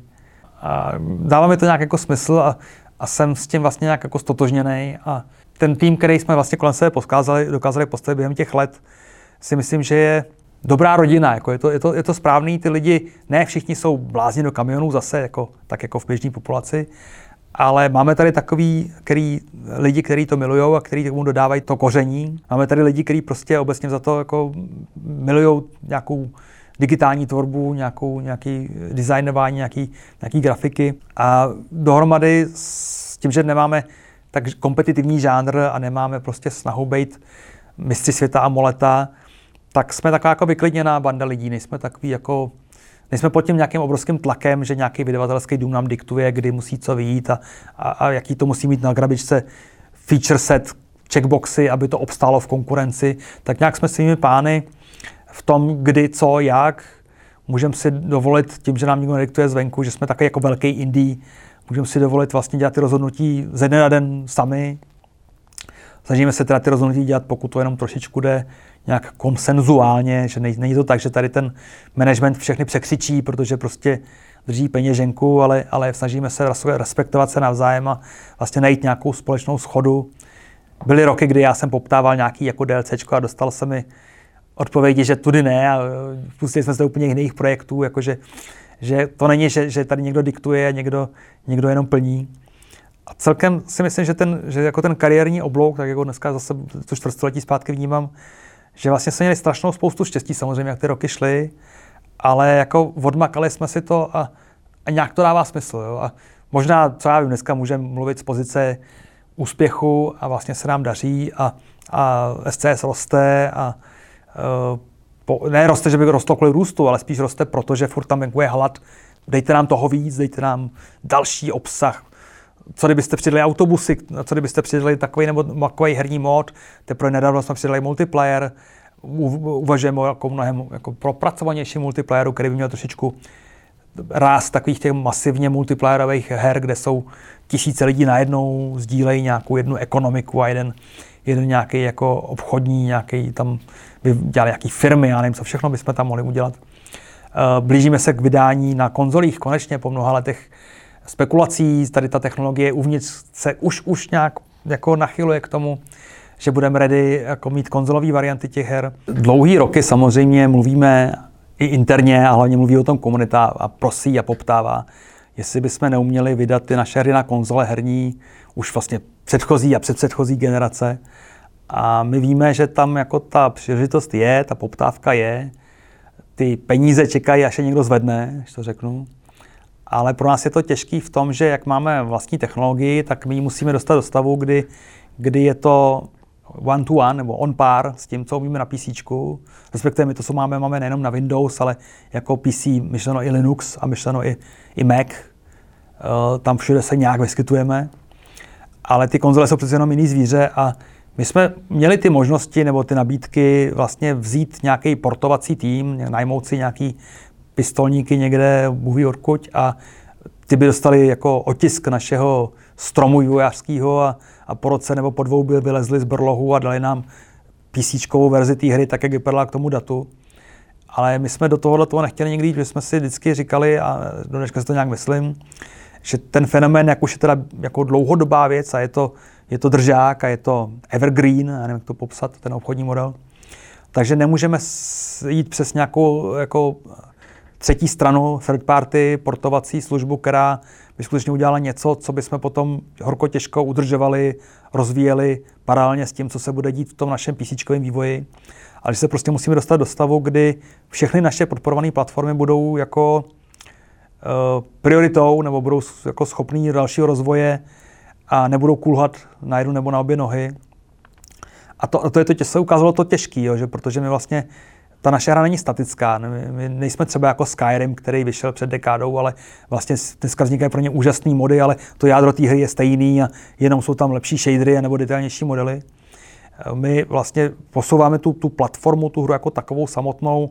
Za ty roky, jak jde čas, tam přibylo tolik herních feature, tolik simulačních feature, tolik detailů nových na kamionu, které se od té doby dají modifikovat, tolik vlastností dynamických v tom světě, které tam neexistovaly, že vlastně všechny tyhle ty věci musí jít kupředu v tom fyzickém světě, ale musí je umět ten, ten obecnější engine, ten multiplatformní engine, který paralelně k tomu všemu vzniká, jakoby dohání tu PC verzi, ale až se protnou v čase a potkají se, tak to musí mít i ten výkon na těch konzolích, i tu flexibilitu, i tu udržitelnost, aby jsme až za půl roku se rozhodneme, že vydáme DLC mapový pro tu či hru, aby vlastně mohlo plus minus být na, to, na tu konzoli stejně a se stejnýma featurama. A tohle to se ukázalo jako, jako nechci strašák, ale jako dost těžká úloha, uh, zaběhu, uh, rozebírat a zase skládat zpátky ten traktor, když ten motor celou dobu běží a ještě tahne ty vozečky těch DLCček ale nějak jako se daří. Jo? Už my, my, my jsme, možná je to pět, možná je to sedm let, co my říkáme, že jsme rok a půl od vydání konzolové verze a furt to platí tak nějak, jako, nebo teď už to řekněme, není možná nutně rok a půl, a možná, že se nám to okýnko už blíží. Už jsme technicky někde s některými věcmi jako spokojení. Ale skutečně jako tady hodně platilo to when it's done, aby ta, aby ta konzolová varianta nebyla takový chudej příbuzný, který jako kulhá a, a nestíhá, ale aby jsme se rovnou teda chytli a od toho okamžiku, kdy to vyjde, mohli to, co naslibujeme tý, těm zákazníkům, těm fanouškům říct, hele, je to, je to stejně dobrý, jo, můžou být nějaký kompromisy, možná z nějakých dobrých performačních důvodů bude ta nebo ona platforma mít něco jednodušší než ta druhá, ale musí to být vlastně z jednoho, jednoho živého stromu vývojového, jak asetově, tak jak modelářsky, tak, tak, tak kódem.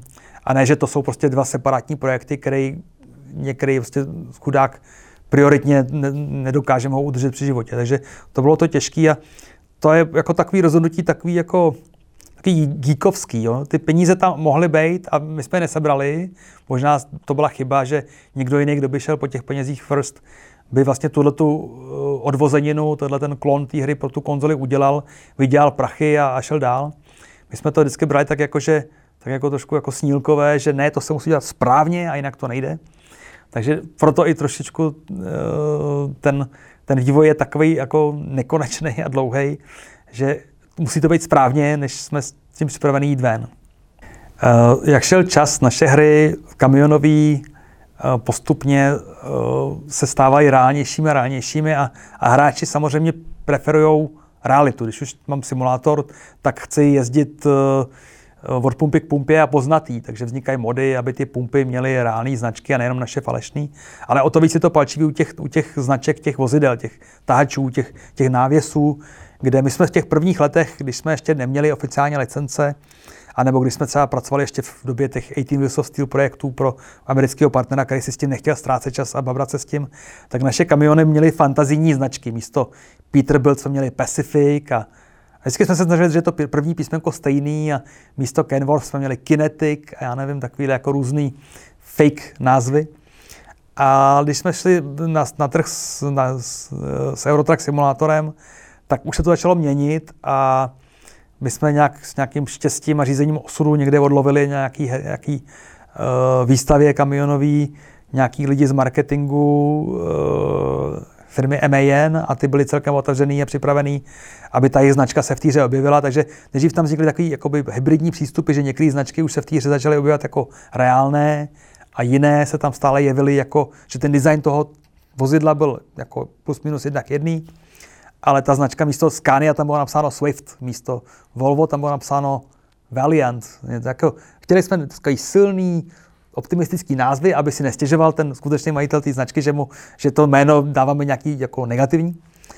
Ale pak, jak, jak se ten fenomén jako zvětšoval a ta uh, základna těch fanoušků byla víc a víc vokální a vlastně se i ty naši fanoušci ozývali těm, těm firmám, kde jsou, jakože v týře nejsou oficiálně, co dělají, jako, jak to můžou ignorovat, tak se to postupně překlopilo do, do situace, že ty firmy byly otevřenější tomu stále mluvit, vůbec jsme museli najít způsob, jak komunikovat, nebo když někam někdo člověk zavolá nebo pošle e-mail na lampárnu, tak ho většinou ignorují, takže našli jsme si postupně cestičky, jak, jak ty kontakty získat, jak ty firmy oslovit, spousta návštěv nějakých jako akcí dopravního průmyslu a logistiky a, a spousta návštěv eh, továren a, a já jsem byl třeba v továrně v Americe v Kenworthu asi třikrát, než jsme podepsali smlouvu. Uh, takže, takže spousta jako taký pěší práce, ale na druhou stranu dneska uh, ty firmy vidí víc a víc, že youtubeři jsou dneska marketingový fenomén, spíš než lesklá reklama v, v časopise. A ty hry jsou vlastně součást toho celého digitálního fenoménu uh, streamování a youtubení a socek a instáčů. A pro ně, to, co my jim to říkáme už dekádu, možná víc, pro ně je přece úžasná příležitost být viděno sta tisíce lidmi eh, v kontextu, v kterém jako je pozitivní tu značku, který naprosto vlastně uh, je to eh, životní, je to simulace jako nějakého života reálného. A ty lidi, když mají pneumatiky Michelin, si příště koupí to auto své pneumatiky Michelin, než jsou, když je Michelin v týře. Takže ty firmy na to víc a víc slyší, že to je pro ně vlastně neplacená reklama, úžasný zviditelnění ale, ale docela to trvalo, někdy to, někdy to jako dřelo docela. A možná jsme čekali do nějaké míry, ani jsme z toho nebyli vědomí, na nějakou generační obměnu, že v těch marketingových týmech těch firm už nejsou tehdejší šedesátníci, ale dnešní třicátníci, kteří už vyrostli z hrama na hrách a chápou ten fenomén. Takže často nám se setkáme s tím, že tam jsou lidi, kteří, Ježíš, já v vaší hře mám 1200 hodin nahráno, já vím, vím přesně, co potřebujeme, co chceme a, a umíme to, takže už máme ty značky těch táčů jako ošefovaný relativně dlouho, ale ozývají se spoustu dalších firm, výrobci pneumatik, výrobci návěsů, výrobci všeho možného, nějakého doplňkového sortimentu, že by chtěli mít taky nějak, nějakou prezenci, teď se bavíme s logistickými firmama, že by tam chtěli mít jako vlastně svoji prezenci. Uh, a to ještě zdaleka jsme řekli poslední slovo. My už jako strašně roky slibujeme, že a furt se to nějak nedaří úplně, ale že do těch her přidáme nějaký jako modul jako seriózního jako autoškolo, autoškolu, když to řeknu, která by se tvářila jako víc jako než jenom jako inspirace, jako, jako nějaký reálný kurz řízení tahače. Když se, a jestli se tohle podaří, tak zase bude mít jako z hlediska těch profi firm jako jiný postavení, jako vnímání toho, jak je důležitý v té hře být a jak je chyba v ní nebýt. Takže je tam nějaký jako posun, my, my jak se rozkračujeme více do šířky s tím, co ta hra umí, nebo co my sami umíme a co nabízí a jak, jak je to dlouhodobý fenomén, jak to není jako jenom jako krátkodobá věc, tak ty firmy to najednou vnímají. My jsme schopni zase podle těch předchozích úspěchů, že jsme se s tím a s tím dokázali mluvit na tom a tom, přinést jako vlastně jako nějaký jako portfolio toho, co, co nabízíme, když to řeknu. Jo? Ne, že bychom, to není náš obchodní model, my za to nic nepoptáváme, taky se snažíme za to nic neplatit, ale je to takový jako barter. My vám dáme ty oční bulvy těch našich hráčů a vy nám laskavě svěříte tu svoji brandu a my ji budeme ochraňovat a opečovávat, jak to jen nejlíp umíme. Takže většinou jsou to takové jako, jako vlastně přátelské vztahy, kde se, kde se uzavře nějaký licenční vztah, ale vlastně je to win-win pro obě strany. A je, je to úžasný, je to úžasný, že prostě firmy, které mají multimiliardový, dolarový, eurový obraty, ty, ty, ty různý jako obřímí výrobci kamionů vlastně o nás vědí a, a jako nás v nějakým respektujou, nebo někdy se stane, že, jak jsme pak zjistili, nás třeba i interně používají v nějakém jako researchi, nebo jo, naše, naše hra, jak máme ty interiéry poměrně propracovaný a dá se modovat, tak vím o jedné velké kamionové firmě, která vlastně jako na modech pro naš, náš engine, pro naši hru, si zkoušela nový interiér, jako jestli, jestli je tam dobrý výhled, jestli dobře vidí ty budíky a něco.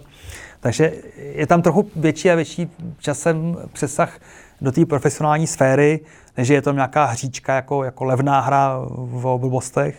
A zase to, to velmi potěší. Moderská komunita a, a náš vztah s moderskou komunitou je, myslím, jako úžasný.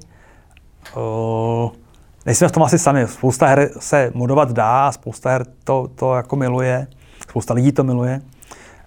V našem případě je tam, je tam to, že lidi jsou opravdu, je spousta lidí, kteří jsou blázni nějakých automobilových značek. Jo? Jestli je to Ferrari, anebo v našem případě ty, ty tahačové, ty kamionové značky. Spousta lidí to, to jako, jako má jako své hobby, ani by ještě znali naší hru. A prostřednictvím naší hry se v tom najdou, takže je spousta modů pro ty vozidla. Ale je taky spousta modů pro, pro svět. Lidi chtějí jezdit i tam, kam zatím naší hře neumíme, kam jsme se ještě nepropracovali mapově.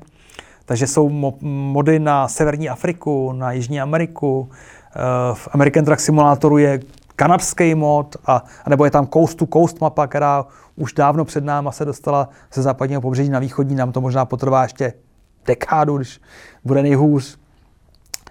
Uh, jsou mody na nějakou tu kamionovou kosmetiku, jsou mody, kde lidi dávají do, tý, do naší hry nadupaný, nabušený osobní auta, a jezdí v nějakém prostě BMW nebo něco po našem světě eh, a těší je to. Takže ten, ten moderský fenomén je, je úžasný a obrovský. Je to taky jako trošičku koule na noze, protože eh, my to nemůžeme moc těm moderům rozbít, když updateujeme tu hru. Jo. My, občas se to stane, občas to rozbijeme, ale neradi a, a snažíme se být opatrně našlapovat, ale přitom ty technické změny potřebujeme dělat. A když se udělá technická změna ve formátu mapy, ve formátu modelů a tak dále, tak najednou modely rozbíjíme. Že? Takže musíme umět načítat ty, ty starší varianty, ty starší verze filů. Eh, je tam spousta jako práce kolem toho, aby to přežilo ten náš software, i nějaký rozbitý mod, když to řeknu, nebo nějaký nedokonalý, nebo nějaký zastaralý mod, aby jsme nepřišli o ty hráče, který mají v naší hře odehraný stovky, tisíce hodin a teď by otevřeli ten save game file a řekli, ale mě to nejde nastartovat ta hra, můj save game file nefunguje, protože mod je nekompatibilní, takže spoustu práce kolem toho tohleto udržet. A zase tam je ta úžasná věc, že ta komunita je takový jako půl potenciálních zaměstnanců SCS nebo partnerů SCS, přinejmenším určitě testerů dobrovolnických, který rádi nastoupí do nějakého open beta testu a, a často ví o tom o problém spaceu víc než my, ví, rozumí těm vozidlům, protože je řídějí sami, nebo, nebo rozumějí tomu regionu, který popisuje naše mapa, protože tam bydlej a, a jezdí tam tudy každý den. Takže ta komunita je vlastně úžasný zdroj uh, inspirace, úžasný zdroj jako podpora pro ten, pro ten testing a často, a není to úplně zítkavý, se z ní dají najít zajímavý lidičkové, který ten, milují ten fenomén, tu hru znají často líp než naši tvůrci ze všech stran a když se jste podaří je do týmu jako zapojit a zatáhnout, není to úplně samozřejmé, někdy prostě to nejsou vývojáři rozený a nefungovalo by to, ale, ale někdy se zadaří. A máme tady prostě tým lídy, kteří přišli jako modeři, máme tady lidi, kteří přišli jako, jako testeři, původně tu hru hráli, bavila je hrátí, přišli jako testeři a dneska dělají jako šéfa marketingu nebo tak podobně. Takže, takže uh, z té komunity je, je dobrý lovit, ale nejde to jenom o tamtu, to by zase jsme asi nezvládli. Uh, eh, SCS za poslední roky, jak, jak se nám ten růst nějak akceleruje, tak jsme přijímali, já nevím, 40-50 lidí za rok. Jsme, I v době covidu jsme dokázali nasát tolik duší do firmy. Nevím, jak, jak to... Můj obdiv eh, pro naše tým lídy, kteří dokázali tyhle ty lidi teda zaučit jo, v éře covidu, v éře komunikace na dálku a všeho. Ale co si říct, tohle nejde jenom z té komunity, tohle člověk musí teda na trh práce tady, tady v Česku nebo po Evropě a, a zkoušet uh, oslovovat lidi a, a uvidí se. A řekl bych, že to je obecný problém, teda, když odbočím českého herního průmyslu nebo možná celého herního průmyslu, je, kde ty talenty hledat, kde, kde brát, protože to není moc formalizovaný obor. Že? Ani, ani venku, kde už jsou univerzity a jsou obory a jsou střední školy jakože orientovaný na herní vývoj, tak stejně, stejně jako většina těch nově přijímaných lidí jsou vlastně jako hobby, tvůrci, který k tomu mají spíš pozitivní vztah a, a tu vůli, nežli nějaký jako formálním drillem odkojený, jako mm, říct, předformátovaný jedinci, kteří vyšli z nějakého formálního vzdělání. A tady nám se daří celkem naštěstí mezi těma hobíkama, mezi těma vlastně lidma, který k tomu oboru zhlížejí, který tam vidí jako, že to je dobrý ty práce, že jo, v teple u počítače, v klidu, žádný obracení burgerů někde v McDonaldu, eh, že si říkají, že jako tohle je jako práce, kterou by chtěli dělat, tak naštěstí se zatím daří do toho průmyslu tyhle ty juniory nasávat a, a dorůstají nám poměrně rychle často v šikovný seniory. Ale ten, ten svět toho modování, těch svět těch moderů, do tohohle toho přidává to správné koření, aby, aby tam zůstal ten, ten super vztah k těm kamionům a k tomu, k tomu dopravnímu aspektu průmyslu. My se živíme do velké míry tím každý rok vyplodit nový TLCčka do už zavřených her. A jak se postupně, ať už z té střední Evropy v případě Eurotrack Simulatoru 2 nebo z, tý, z toho západního pobřeží v případě American Truck Simulatoru dostáváme k novým a novým regionům, tak v Eurotracku přišla řada na Rusko, nebo respektive aspoň část Ruska, kterou jsme si troufli pojednat, což je spíš okolí Moskvy, ale okolí Moskvy je furt mnohem větší než celá střední Evropa. A někdy dva roky, vlastně už dneska tři roky zpátky, padlo rozhodnutí, že pro naší jako neúplně malou, docela velkou uživatelskou a fanouškovskou základnu v Rusku, že jim uděláme teda radost a vypravíme se tím směrem. A vlastně my jsme ten projekt eh, preprodukce, produkce, postprodukce je opravdu skoro tříletý okno. My jsme ten projekt rozjeli, úspěšně na něm pracovali, fantastický tým tady myslím, že by to bylo v okamžiku vydání naše nejpropracovanější DLCčko, úžasný detail, úžasný fokus.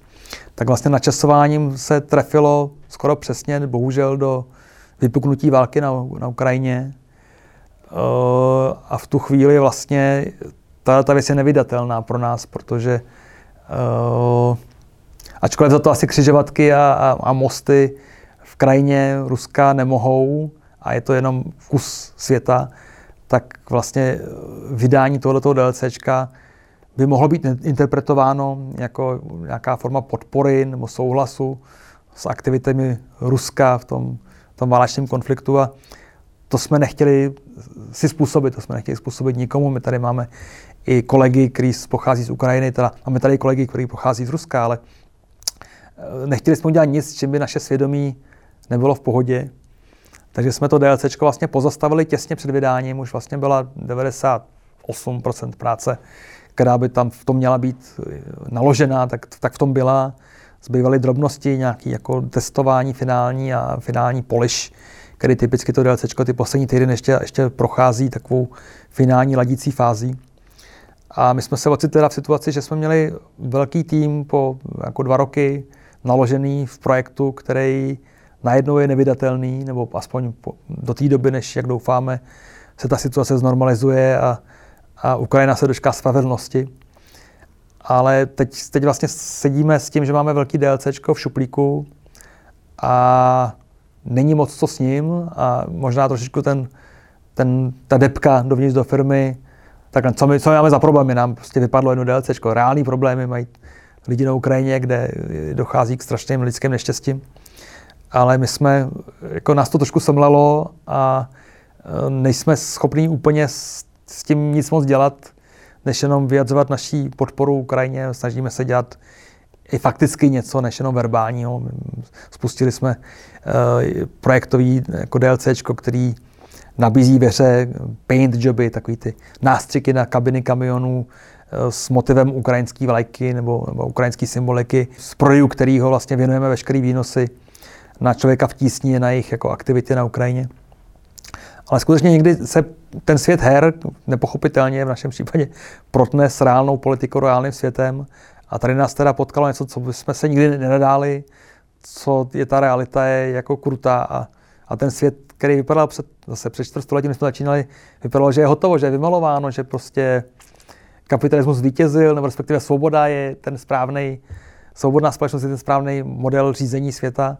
A najednou si člověk uvědomí, že žijeme ve světě, který je strašně nejednoznačný, furt tady je to nebezpečí totality, která na nás vystrkuje růžky, i na nás tady poblíž, Eh, nejenom někde za hranicema.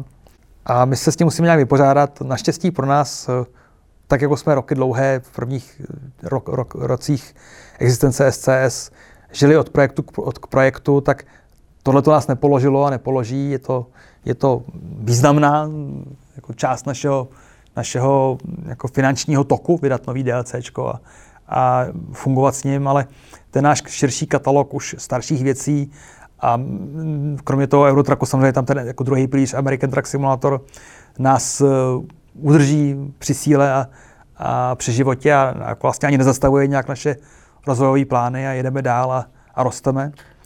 Ale je to, je to jako velmi nepříjemné vzpomenutí toho, že, že si nežijeme jenom v nějaké bublině, že ty hry jsou jenom jako nesouvisejí s realitou, ale, ale naše hry určitě s tou realitou jako dost souvisejí. A v tomto případě teda nás ta realita strašným způsobem šokovala a, a mluví, jak to bude. Pravděpodobně, až to Rusko budeme chystat, eh, až budeme jako, budem cítit, že je ta správná doba něco s ním udělat pozitivního v tom zmateném světě, tak pravděpodobně si eh, nějakým způsobem jako zapojíme do, jak to, jsme to psali v tom vyjádření nějakým, který jsme dávali na veřejnost, s, přispějeme nebo s, najdeme cestu, jak Eh, se zapojit do znovu obnovení jako Ukrajiny, který právě pro mě ten, ten čas nastane a, a Evropa, civilizovaný svět bude muset zahladit ty, ty strašné jizvy na Ukrajině a v tom asi někdy tohleto DLCčko může nějakou roli hrát, nějakou roli sehrát. Spíš než jenom jako, že to bude jako další uh, kus biznisu chladného, nějakého kalkulu, že bychom rok po roce šlehali ty DLCčka na trh, tak tohle to asi navždycky bude už speciální a jiný a, a, a kontroverzní do nějaké míry, ale na druhou stranu my jsme tu naší komunitu vnímali třeba v Rusku jako úžasně pozitivně. Ty lidi se jevili jako normální lidi a možná jsou a tak my, my jako moje generace má zkušenosti s totalitním režimem a víme, jak moc je toho, ta přetvářka toho režimu a, a to, že člověk neřekne, co si fakticky myslí a, a žije v nějakém takovém jako utlumení toho, že musí držet tu oficiální linii a o něčem jiném se mluví doma a o něčem jiném se mluví na veřejnosti. A já se domnívám, že ty lidi, kteří žijou v těch totalitních režimech, dokonce možná ještě po těch letech v té Severní Koreji, furt si uvědomují, že, že ta země, země není správná, spravedlivá, dobře řízená, ale že prostě žijou pod nějakým jako krutou vládcem, který s nima manipuluje. A my jsme fakt cítili, že ta komunita je, je, je s náma a těší se na to. A, a měli jsme, já nevím, 200 tisíc, 180 tisíc lidí ve wishlistu, co měli eh, ten, ten, ten Heart of Russia DLC, tak byli z Ruska, jo. čili tam byla obrovská masa lidí, která to podporovala, která se na to těšila. Ale ten další půl milion lidí, nebo kolik bylo těch dalších wishlistu, wishlistu z celého zbytku světa, se na to Rusko jako těšil jako na prostě další jako další region, který oslavíme při vydání, ale opravdu nedokázali jsme si představit, že, že budeme slavit to, že přibývá region Ruska do naší hry ve chvíli, kdy Rusko v podstatě není civilizovaná část světa, tak jak ji dneska bychom rádi vnímali. Jak jdou roky a když se dostaví úspěch, tak eh, co se nám nějak povedlo, tak člověk asi zjistí, že je na místě nějak to, ten úspěch trošičku vrátit zpátky do, do společnosti nebo prostě do, do lidstva. No. Uh, nebejt jenom prostě sami pro sebe. Takže postupně nějakýma dialogama, ať už tady uvnitř firmy, nebo právě, že nás někdo osloví, jsme začali trošičku přispívat na, na nějaké jako dobré věci.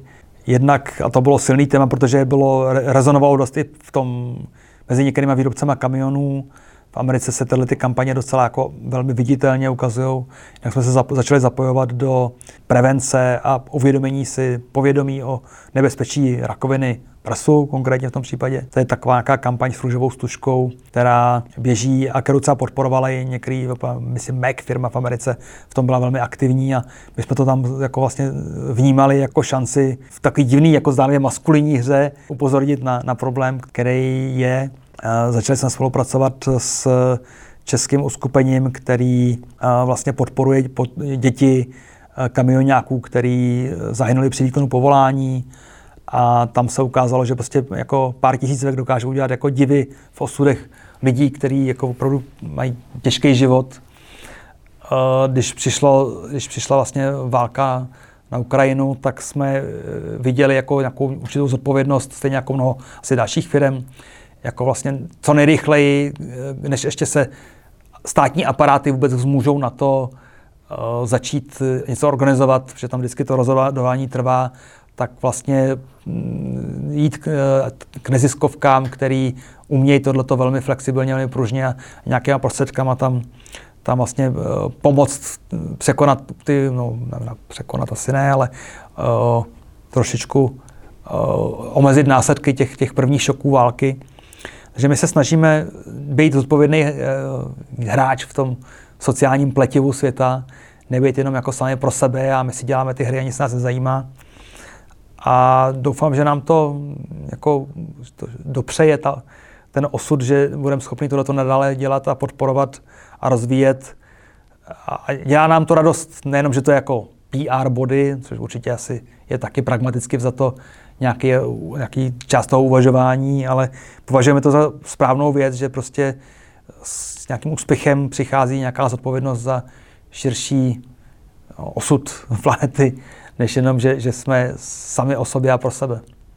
Ale můžou přijít černý labutě, může přijít problém, může s tím zavřít krám, nebo Microsoft zrušit Windows, nebo já nevím, co se může stát za, může přijít nějaký konkurent někde z Číny, který ta, na tajňačku už tam 500 lidí někde maká a dělá konkurenční věc a pobije nás kvalitou nebo já nevím čím vším.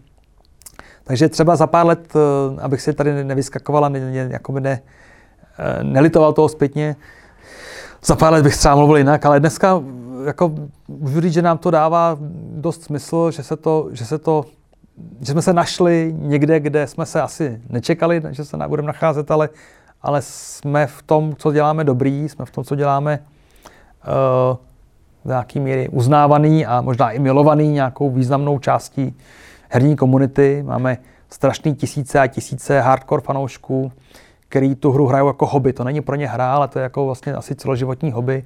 Vracej se k tomu. A to je vlastně úžasný, to je jako nepředstavitelný pro mě.